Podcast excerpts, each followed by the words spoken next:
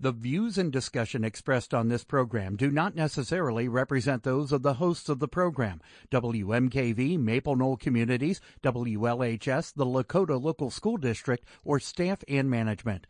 The information and advice presented are educational in nature and not intended to be taken as specific legal, accounting, or other professional advice. Always consult with your own legal, accounting, or other professional before making any investment.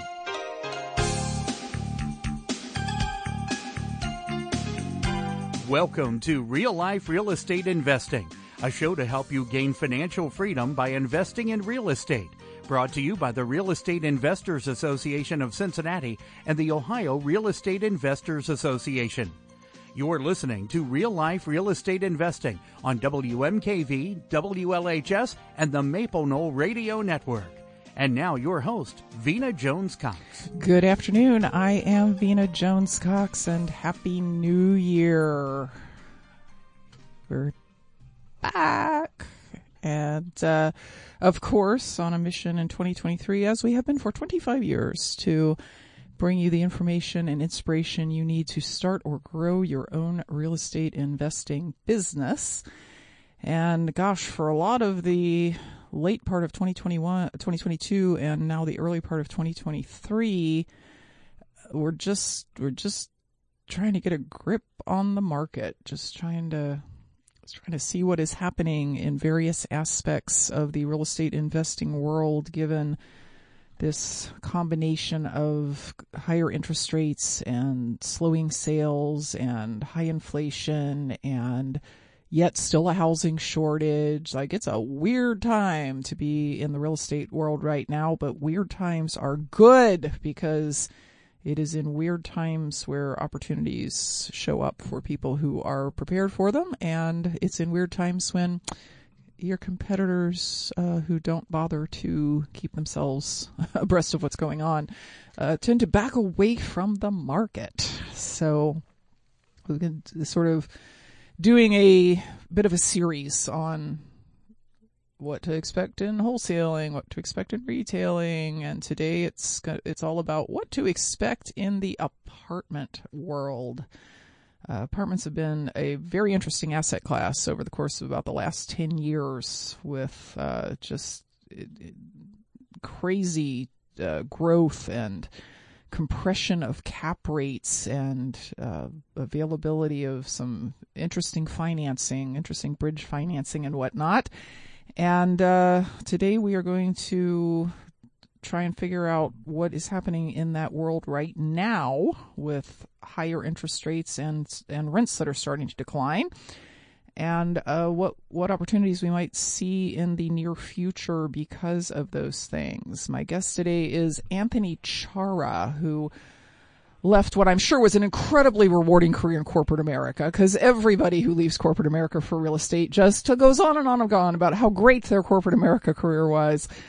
But uh, he he left that job after 16 years and has now been uh, buying mostly apartments for about the last 20 years. He and his partners are at upwards of 1,600 doors closed all around the country at this point. So he's got a he's got a good um, he's got a good feel not just for what's going on in his own investments, but in other folks' investments all over the country. Since he also coaches apartment owners all over the country. He is joining us today by phone. Anthony, welcome to Real Life Real Estate.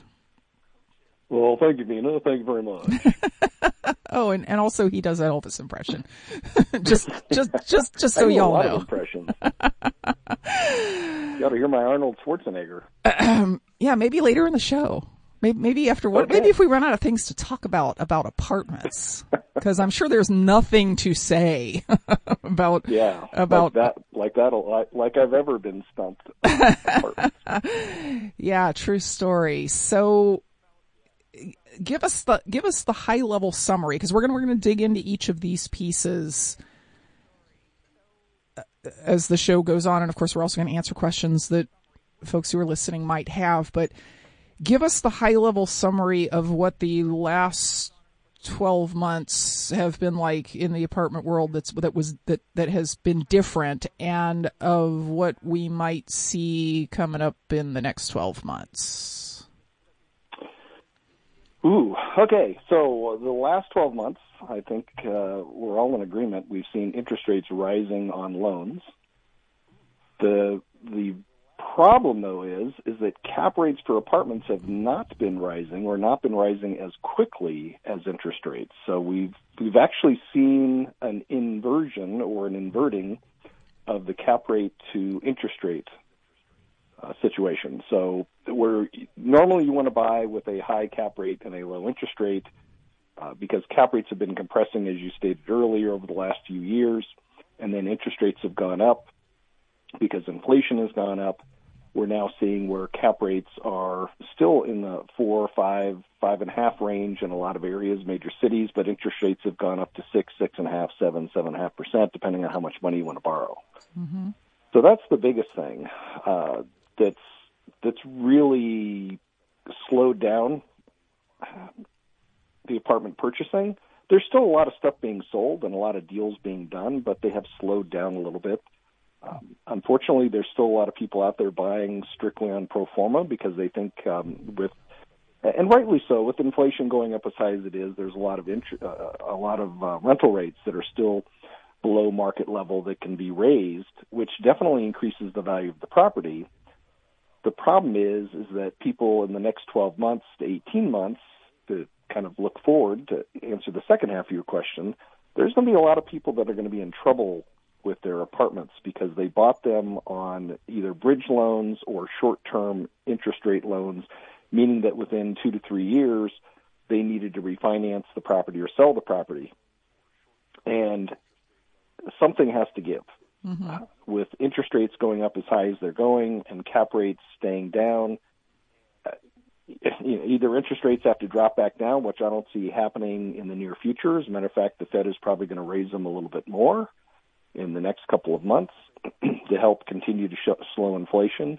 Uh, and so some of these people, when they see the interest rates have gone up and they bought their properties based on, let's say, a, a 5% interest rate, and a 5% cap rate, and now all of a sudden the interest rate is 7%, and the cap rates haven't gone up or going up slowly, they're going to be in trouble with the valuation on their property. Mm-hmm. And when you have lenders that want to see or only loan 70 to 75 cents on the dollar, with interest rates going up, their loan payments are going to go up and they're not going to be able to cash flow in some cases, there's a lot of people who were buying properties with zero cash flow or even negative cash flow because they were banking on the rental rates being so below market that they could raise them, which would increase the value of the property tremendously. But that's not going to happen because of the high interest rates. Mm-hmm. And so what's going to happen when they go to refinance these properties in the next six, twelve, eighteen months,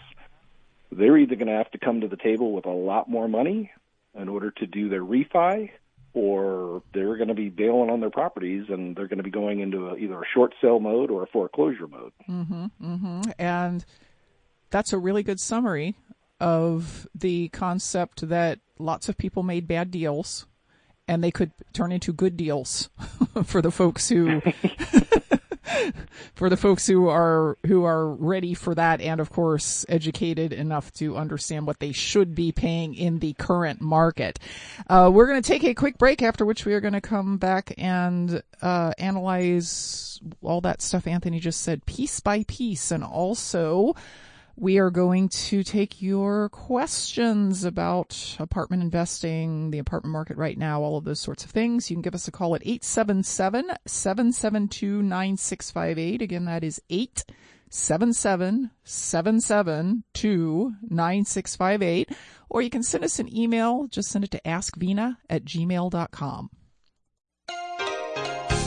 Welcome back to Real Life Real Estate Investing. I'm your host, Vena Jones Cox. My guest today is Anthony Chara, who we're just, I mean, he's been, he's been a guest many, many times. If you go to the podcast at realliferealestate.com, we've talked about apartments from many different perspectives over the years and some some of some of those perspectives are still like some of the fundamentals are still going to be the same if you want to go back and search for his name and listen to some more of his programs. But today we are focusing on what you need to do and know to take advantage of some of the opportunities that are likely to crop up in the apartment business in the next year that, that just haven't been around. I mean, they, they've been around, but you had to search for them a lot harder than maybe you're going to have to search for them this year.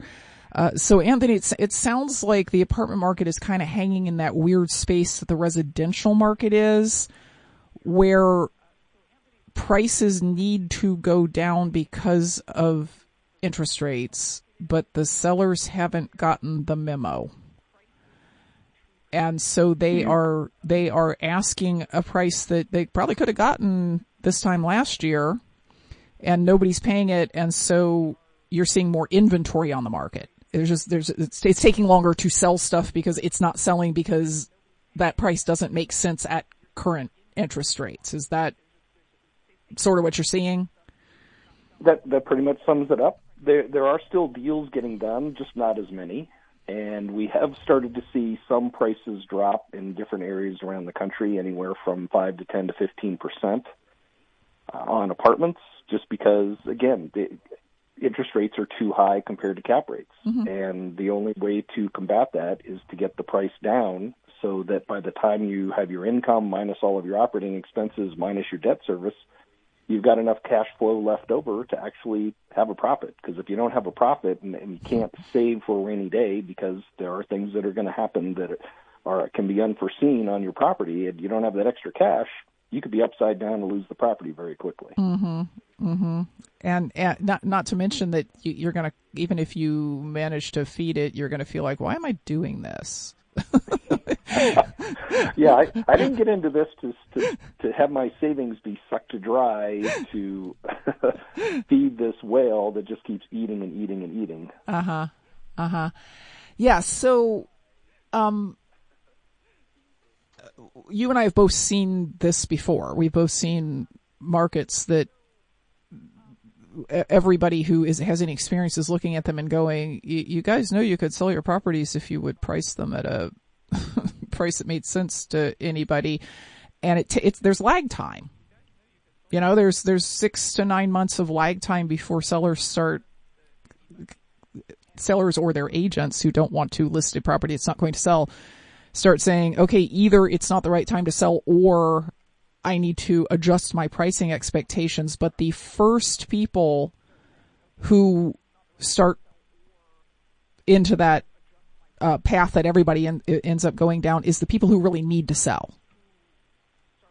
Like if if you if you're just if you're just kind of selling because hey you know maybe somebody will pay me a lot for this deal you can you can take it off the market and keep it until things get better but if you are already in trouble with your loan or you, the, you know, the owner has died or, uh, you know, there's a, there's a divorce happening or the company that owns it is having partnership disputes and breaking up, those folks must sell and therefore those are the ones that end up, uh, even, even if the, if, even if the on market price isn't lower than isn't isn't where it should be, those are the people who take the offers during this weird hang time stage.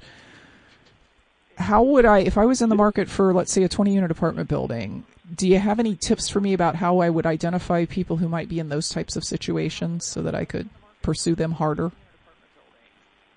Oh, um, well, the first thing I would do is it, it doesn't matter if it's apartments or single family homes or anything else in real estate. It, it all comes down to the relationship. And I think the best thing anybody can do is create relationships with the right people and the right markets. So I may not know of somebody who's having partnership issues and they need to sell or their loan is coming due and they decided that they want to sell it or they need to sell it because they're upside down or they're you know I've, I've met a lot of people and I know you've met a lot of people over the years Vena who bought something because somebody told them it was a good deal and they didn't do their actual research and their due diligence properly because they didn't know what they didn't know. Mm-hmm and they ended up getting it over their head and then find out that oh my god this is eating me alive i'm spending all this time managing this property and putting money into it and i'm just losing money or i'm not making any money and i'm i i, I left one job for another job mm-hmm. and that's not what real estate investing is about so we don't know all those people but there are people out there that do. So the best thing that I can recommend is that you create relationships with people in the market where you want to buy. Mm-hmm. Go out and find, if you're interested in apartments, go out and find the commercial real estate agents that specialize in smaller properties like 12, 20, 30 units, if that's what you're looking for. Go out and create relationships with them. Create relationships with property managers that manage those size buildings. Mm-hmm. Create relationships with uh, lenders in that market that loan on that type of property or bankers that loan on that type of property. Mm-hmm, mm-hmm. Uh, especially people and, in the and not not not to interrupt you, but I want to make sure that the folks who are listening understand what relationship means. It does not mean call the vice president of lending at the bank and say, "Hey, if you ever have any good apartment deals, call me." That's that's not a relationship. Yeah. You're not you're not going to get no, the you're not going to get the secret. Uh, listen, we would we would let this go in a short sale because we don't want to take it back phone call by making a single phone call and bragging about how great you are and um, giving them your phone number. Right. Anybody can do that. You're absolutely correct. Creating a relationship means that you there's more to it than you just calling them up or sending them a letter or worse, a postcard that says, "Hey, I want to buy you an apartment. Do you have an apartment for sale?" you know, you know, as I tell people, if you've got an internet connection and a credit card, you can have a short-term relationship on the computer, but that's not what we're talking about here. So you know, make sure that you get to know the person. One of the things that I, I tell some of my students is the best thing you can do is walk into their office, whether it's a real estate agent, a property manager, a lender, um, and and you know as well as I do, Vena, even your local real estate group meetings, right? Go mm-hmm. there and, and network with people. Mm-hmm. Actually create relationships. Um, get together with people that and get involved in some of the subcommittees or uh, you know get a group of people together for lunch or go to a cash flow game with a bunch of people and keep going back again and again. If you think you're just going to walk in one time and say, "Hi, I'm here. I'm uh, the answer to apartments," uh-huh. everybody's going to say, "Yeah, okay, that's nice," but it, it, you have to have that consistency. Mm-hmm. So, uh, what I tell my students is go into their office and look for what I call signs of life and people like, oh, you mean people walking around and living and breathing? And no, no, no. I'm talking about signs of life. Walk into the agent's office and look for things like pictures of their family, uh, pictures of their hobbies. You'll you'll see somebody up there with either a you know a fish that they caught or uh, their son or daughter playing softball or baseball or basketball or soccer. Um, look for their diplomas. You know, try and create some type of a connection with them based on what you're seeing. And the other thing you can do too is, as an example I have is, um, uh, if, let's say you see a guy who's who's got a son or a daughter that's got their softball or baseball picture, right? You go when you leave, you actually send them a thank you card, not an email, but an actual hard thank you card. And I also recommend what you do is in this example is you put in a couple of baseball tickets Mm. Right? I think you guys have a baseball team there in Cincinnati. There's a rumor that that's the case, but rumor, it's it's, yeah. it's it's an unproven. I mean, there's a team. Is it is there a professional team? Yeah, ask me next summer. okay. Well, as I recall, were they they have a great nickname in the Big Red Machine. At least they used to be the Big Red Machine a couple decades ago. Uh-huh. But what you do is you send them send them a couple baseball tickets, and not the cheap nosebleed seats up in the top level, right? Give them some really good seats. Spend a little bit of money and what you're doing is you're creating that relationship and building rapport with them. So when a deal comes across their table that they know you would be interested in, you're one of the first people that they call. Mm-hmm. Mm-hmm. Yes. And that's one of the best things you can do is create that relationship with those different people. Take them to lunch, take them to dinner. I also have a rule too. I tell people, ask them where they want to go, but you pay for it. Mm-hmm and you have to be prepared because if they decide they want to go to Tavern on the Green, which of course is not in not in Cincinnati, but if you were in New York and they wanted to go to Tavern on the Green, it's like okay, that's fine, and then you suck it up and you pay two, three, four hundred bucks for lunch. Um, because you asked, and that's where they wanted to go. Mm-hmm, mm-hmm. And so another, another, get used to it. Another great relationship building thing, and this is this is particularly true within local real estate associations, but also, you know, with the guy at the bank who's going to be char- in charge of disposing of properties should they unfortunately come back to the bank and so on is don't forget to ask how you can help them. I mean, you're, you're there hoping to get help from them, but I find very often if I say, "Is there anything I can do for you?" Like, what's the what's the biggest thing you need right now? They're they're surprised, but then they'll say something like, "Well, we really would like to get more accounts or more we'd like to do more loans on this kind of property. And I say great give me whatever information you have on that and I will I will pass that on to everybody I know who wants a loan on that kind of property or who wants to move their business account. And they're they're surprised right? But they also remember it and they especially remember it if you actually come through. Yep. Great point. Yep. All right uh, we need to not always, even the, even I was going to say, even though we all listen to the same radio station, WIIFM, right? What's in it for me? Uh, mm-hmm. Uh, that's a great point because they're they're listening to that same radio station, and what's in it for them? Obviously, you want that next apartment building or next deal that's in trouble that you could potentially help them out of being in trouble, but they also need help on their end. So that's a great point. Mm-hmm. We're going to take another quick break, after which we're going to come back and answer some of the questions that have popped up at askvena at gmail.com. If you have a question, you can either send it there or you can give us a call, 877 772 9658.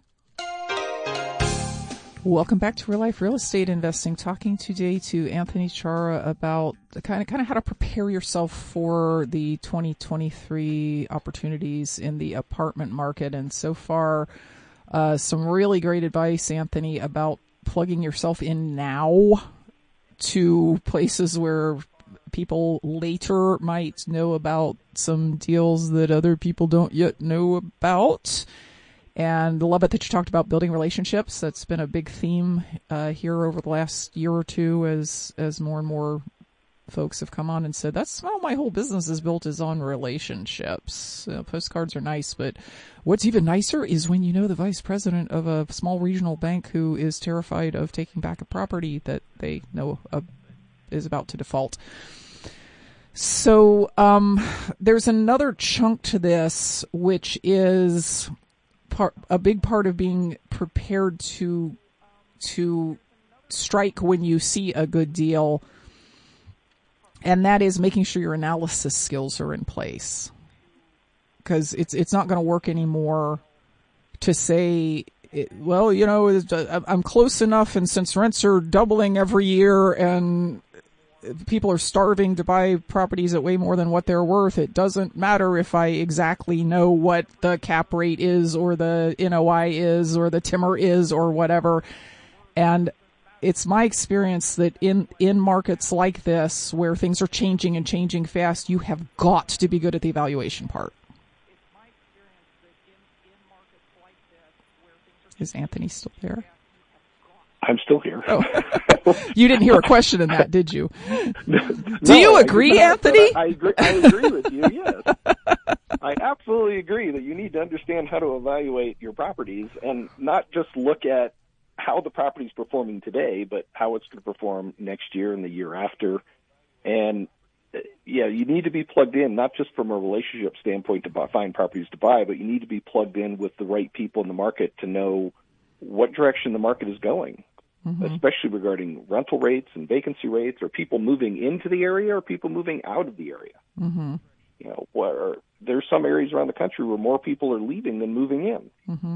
Even though people see, well, but the rental rates are still going up. They're still going up five, six, seven, eight percent a year. Well, that's great, but it's not going to be sustainable if you have 10,000 people moving out of the city every year yep. and only 1,000 people moving into the city. Yep. Yep.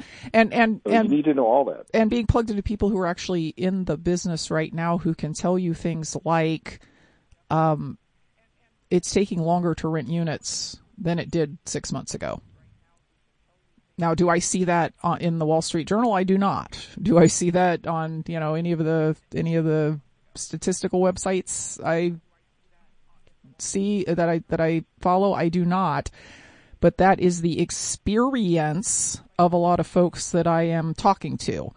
Uh, in order to get the in order to get to units rented in a fairly quick time frame, a lot of people are doing something that they haven't done for the last five years, which is they are keeping the rent the same. They're not raising it, even though the tenant was there for a year and a half and moved out. And all of that stuff is, I mean, that's your bread and butter. When you're a, when you're in an, when you're in an apartment investment, I don't know what has happened to my tongue. I keep tripping over it all of a sudden.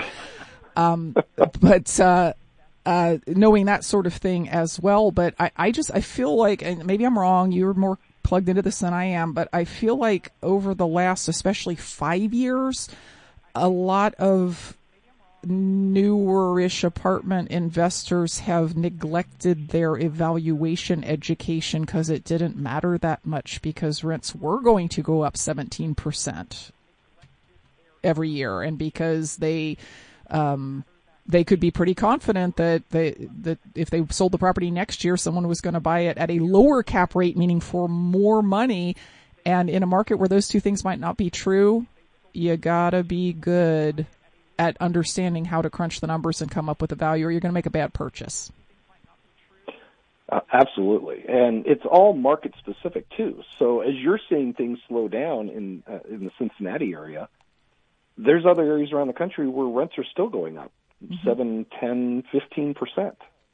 So you need to understand your market and what's going on in your market. Number one, and then number two, yes, what happened last year doesn't necessarily mean the same thing is going to happen this year. And there were some people that were buying, and I've seen them do it. They were buying strictly off of pro forma numbers. Mm-hmm. So this year, they were not going to make any money on their purchase at all. They were going to have pretty much zero cash flow and the, whatever money they did make was going to go right back into the property to uh, continue to fix it up or upgrade units and things like that. Mm-hmm. And then they assumed that their rents were going to go up 12 to 15 percent, and they were going to go up 12 to 15 percent this year and 12 to 15 percent next year, and therefore the property was going to be worth X amount more. And uh, I, matter of fact, I saw one a deal a couple months ago came across my desk that these uh, guys, three brothers, were looking at and I thought it was interesting because they were still showing on their pro forma numbers to their investors, their investment packet, they were still showing that the cap rates were going to compress two to three years down the road. Hmm. And it's like, what are you looking at when interest rates have already jumped from four and a half to five and a half percent up to six percent, and you're showing that you're buying it at a cap rate of five point four, and in two or three years it's going to go down to five, and I think it went down to 4.8 or 4.6. It's like uh, wow. uh, something has to give. You can't keep having compressing cap rates when interest rates are going up to six, seven percent, and that's what you can borrow money at. And that that's if you borrow a lot of money. If you borrow a small amount of money, and an apartment's a small amount of money is under a million dollars, you're looking at in some cases interest rates that are seven, half, eight percent. Mm-hmm. Mm-hmm. And, and so, yes, you absolutely need to understand the analysis and and talk to people, like you said, you know, who've seen those cycles before. Um, you, you made a comment about um, how the market is going down, and some people don't get it because it's a six to nine month lag. Uh, the, what happened in 2007, 2008 is a lot of people were what's called chasing the market. They put they they put their market their property on the market for a little bit higher than what they thought it was worth, thinking that things, the market was just going to keep going up. And then what happened is the market dropped a little bit, so then they dropped their price a little bit. And then the market dropped a little more, and they dropped their price a little bit more. But each time they dropped it, they were still above what it was truly worth. And so now they're chasing the value down instead of getting ahead of the curve, dropping the price, taking a little bit of a hit, but take it sooner in the cycle, get the property sold, get out of it so that you can take that money and reinvest it in something else that mm-hmm. is going up because uh, all market cycles are different too. You might get out of an apartment and go into an office building or or into storage or something like that, depending on what's happening in your market. Mm-hmm, mm-hmm, very true. And I, I hate to keep harping on this analysis thing, but I I don't know. I talk to a lot of people who say, oh, I have this apartment investment that I want you to get into. And I say, well, what are the numbers like? And they give me the gross rent and they give me the utilities and the taxes and insurance and that's it. Like that's all they know. that's all they, that's all they even know to ask about. And I say, well, that doesn't. But it's a great deal. yeah, exactly. And how do you know it's a great deal? Because another 20 families sold across town for 50% more than this. And a- apartment analysis is just different. It's just different than the way we do single family homes. There, there's an alphabet soup of terms that you have to, you don't, you not only have to understand what they are because your banker's going to ask you about them, but you also have to understand how to understand what they are now and how to project them. And, and right now, you know, you, you might actually do more than one projection. You know, you said a lot of people are buying on pro forma. You probably want to do like a best case scenario, a this is probably the realistic case scenario, and a what if rents don't go up or they drop or my interest rate goes up scenario and see what those three things look like. But if you if you don't know what, you know, DSCR is, please don't ask me for any money for your apartment investment. I'm, I'm, not interested. if, you, if you don't understand what a debt service coverage ratio is, and I can tell you no banker's going to be interested either. So get those skills together, ladies and gentlemen. Um, question here in the, um, in the askvena at gmail.com inbox. Uh, and this is, boy, Anthony, this is exactly what you were saying earlier. This is from SK who says, I am in a joint venture deal that is not cash flowing. It is 30 units in a B area. So, you know, pretty good area. The asset manager and team are very experienced, but this deal was for the limited partners to make the jump to partnering. Then the financing changed. What are the options for that? I don't want to sell, but I need cash flow and I was expecting to be paid off by now. Ooh. well, uh, we need to know more about their existing terms now. When they say the terms changed, did the terms change before they bought it or did the terms change after they bought it? Well, I'm, I'm projecting here that what happened is they got a bridge loan. Yeah. And their their whole their whole thing was, yeah, we have to pay this back in a year, but it will be okay cuz look, the interest rates will be 5% and they're not and now they're probably having trouble getting out. They're probably having trouble financing out of the bridge loan because the numbers just don't work for a permanent loan at six and a half or seven percent. Right. So they they have a couple of options at that point. Number one would be to go to the investors and say, "Hey, we want to save this deal. We still believe in it, and here's why." And do a good analysis with their takeout financing in place, and then talk to experts in the market, like property managers that manage that type of property, to confirm that they can still raise rental rates and at what amount uh, and then keep the deal long term. I think anytime you keep a deal long term and you look at it from a long term perspective, I think you'll you'll be fine. Mm-hmm. It just depends on uh, you know, how long people can hold out. Yeah, because uh, there are going to be downturns in the market. It, the other option would be that if they can't or the investors don't want to bring in the money, then they're going to have to sell it and potentially take a loss. Mm-hmm. Um, a third option for that person, if they want out, would be to go back to the partnership and say, "Hey, can you guys buy me out?" Or what does the uh, the the operating agreement say about being bought out? If that in, if that just that one individual needs to go, because occasionally we'll have deals where we'll have twenty to thirty people in the deal, and sometimes the deal is going okay, but there's a person that just needs to get out. Something changed in their life, they need to get out. So their operating agreement would have um, a paragraph or two or three in there that says, okay, if you want to get out early, we were expecting this to be a five or ten year deal. If you want to get out early, here's the procedures that you need to go through mm-hmm. to get out. Mm-hmm. And and SK, I, I you didn't say this either way, but I sincerely hope that these folks who are the sponsors of this deal are communicating with everybody about we are we are putting together a plan. We're going to present you we all with some options. Here's what needs to happen, and not just burying their heads. Because burying your head when you've got a loan that's going to balloon is just a very bad idea. yeah, and, and the other thing I would tell SK two is and even the investment team is whatever you do, don't panic. Uh, if you've already owned the deal and you're having some issues, there there's going to be a way around it or a way out of it or a way through it. But the worst thing you can do is panic and then just because uh, occasionally we've had deals too where we've had some investors who it's like the Pareto principle, right?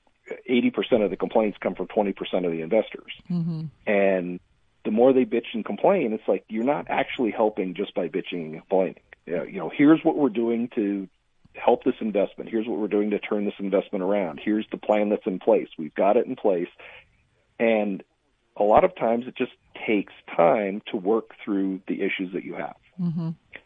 Mm-hmm. And there are things that you can control and there are things that you can't control. So the best thing you can do is rather than complaining or panicking, is also maybe do some research and come up with some ideas. Well, what if we tried this? What if we tried that? Can we do this option over here? And get everybody thinking and brainstorming out of a bad situation. Mm-hmm, mm-hmm. Yep. Always try and always try and solve the problem collaboratively. We need to take one more quick break. When we come back, we're going to take more questions and talk to Anthony some more about where he sees the opportunities in the 2023 apartment market.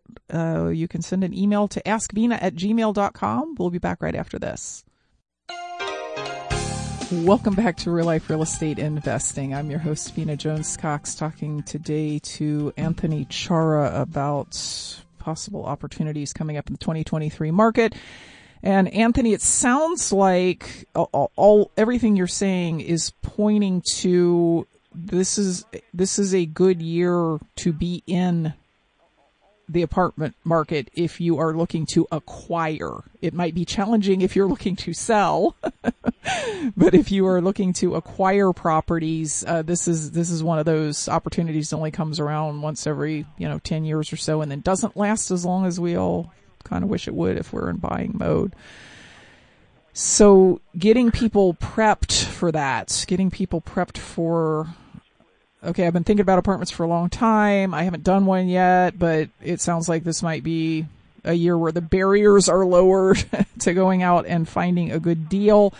Um, Cincinnati REIA is sponsoring an all day workshop with you on January the 28th, right? It's a Saturday, January 28th, I believe is the date.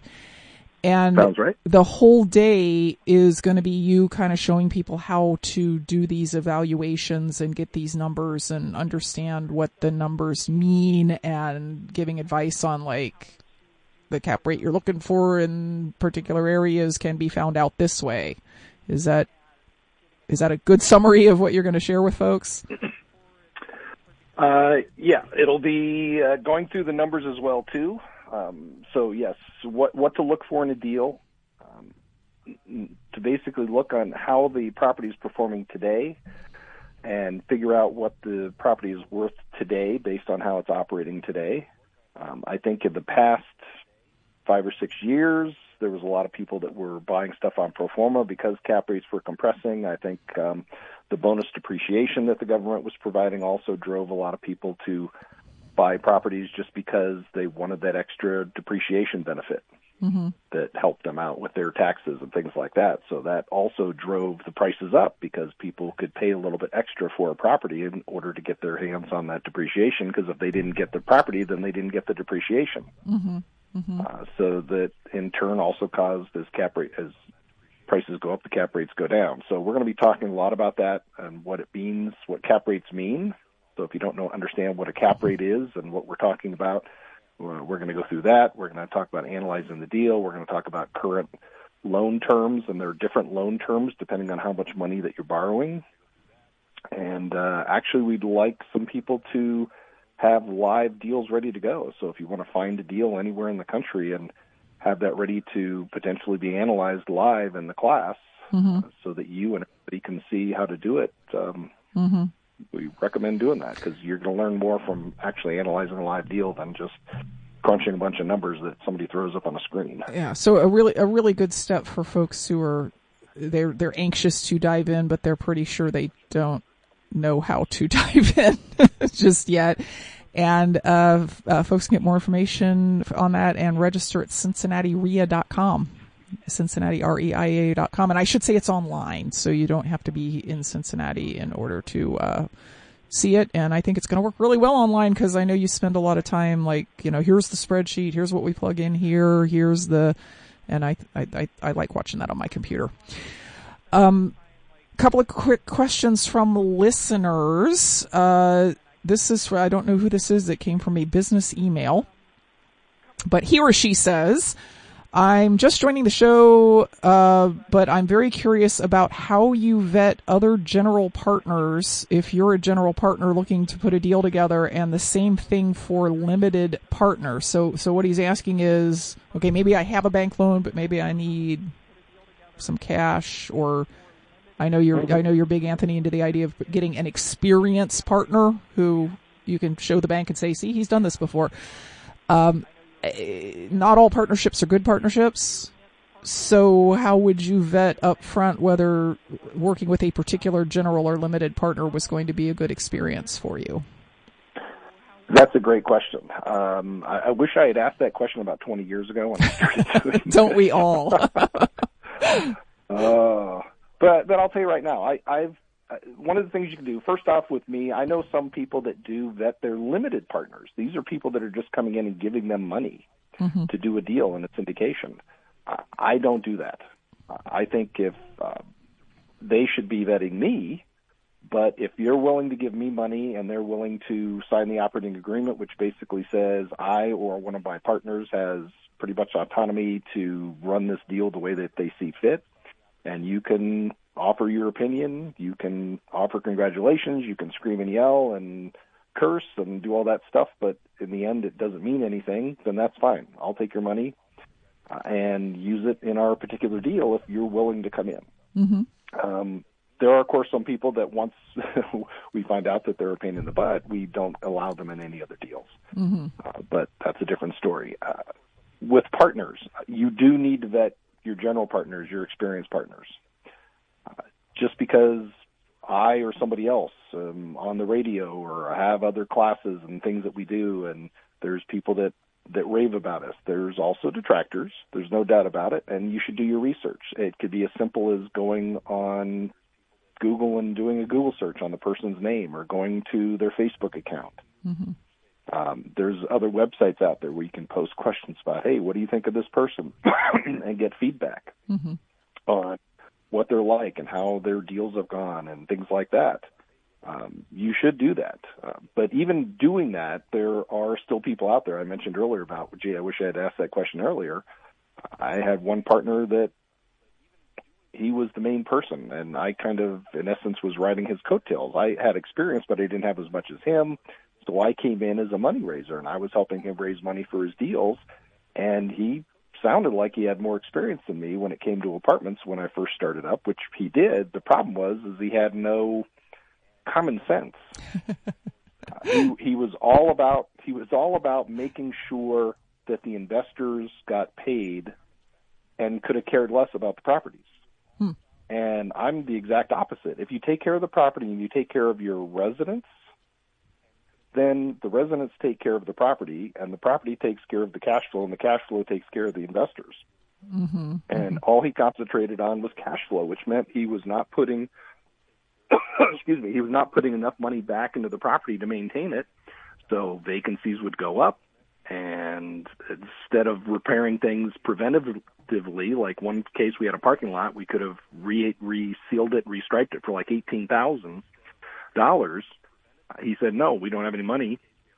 We have to pay the investors. So he chose to pay the investors. Well, a couple years later, because he had let it go for so long, now to redo it, we couldn't just reseal it and restripe it. We had to completely rip it up and put down new overlayment or just mm-hmm. put down the new mm-hmm. overlayment. I don't even remember the technical term, but it went from 18,000 and two or three years later, it was now 83,000. Mm, yeah.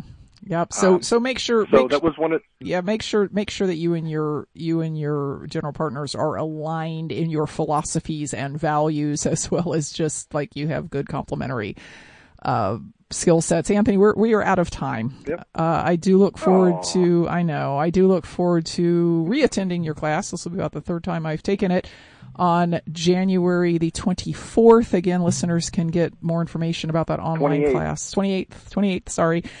Listeners can get more information about that online class at cincinnatirea.com. We will be back next week with more information to put you on the path to financial independence through real estate investing.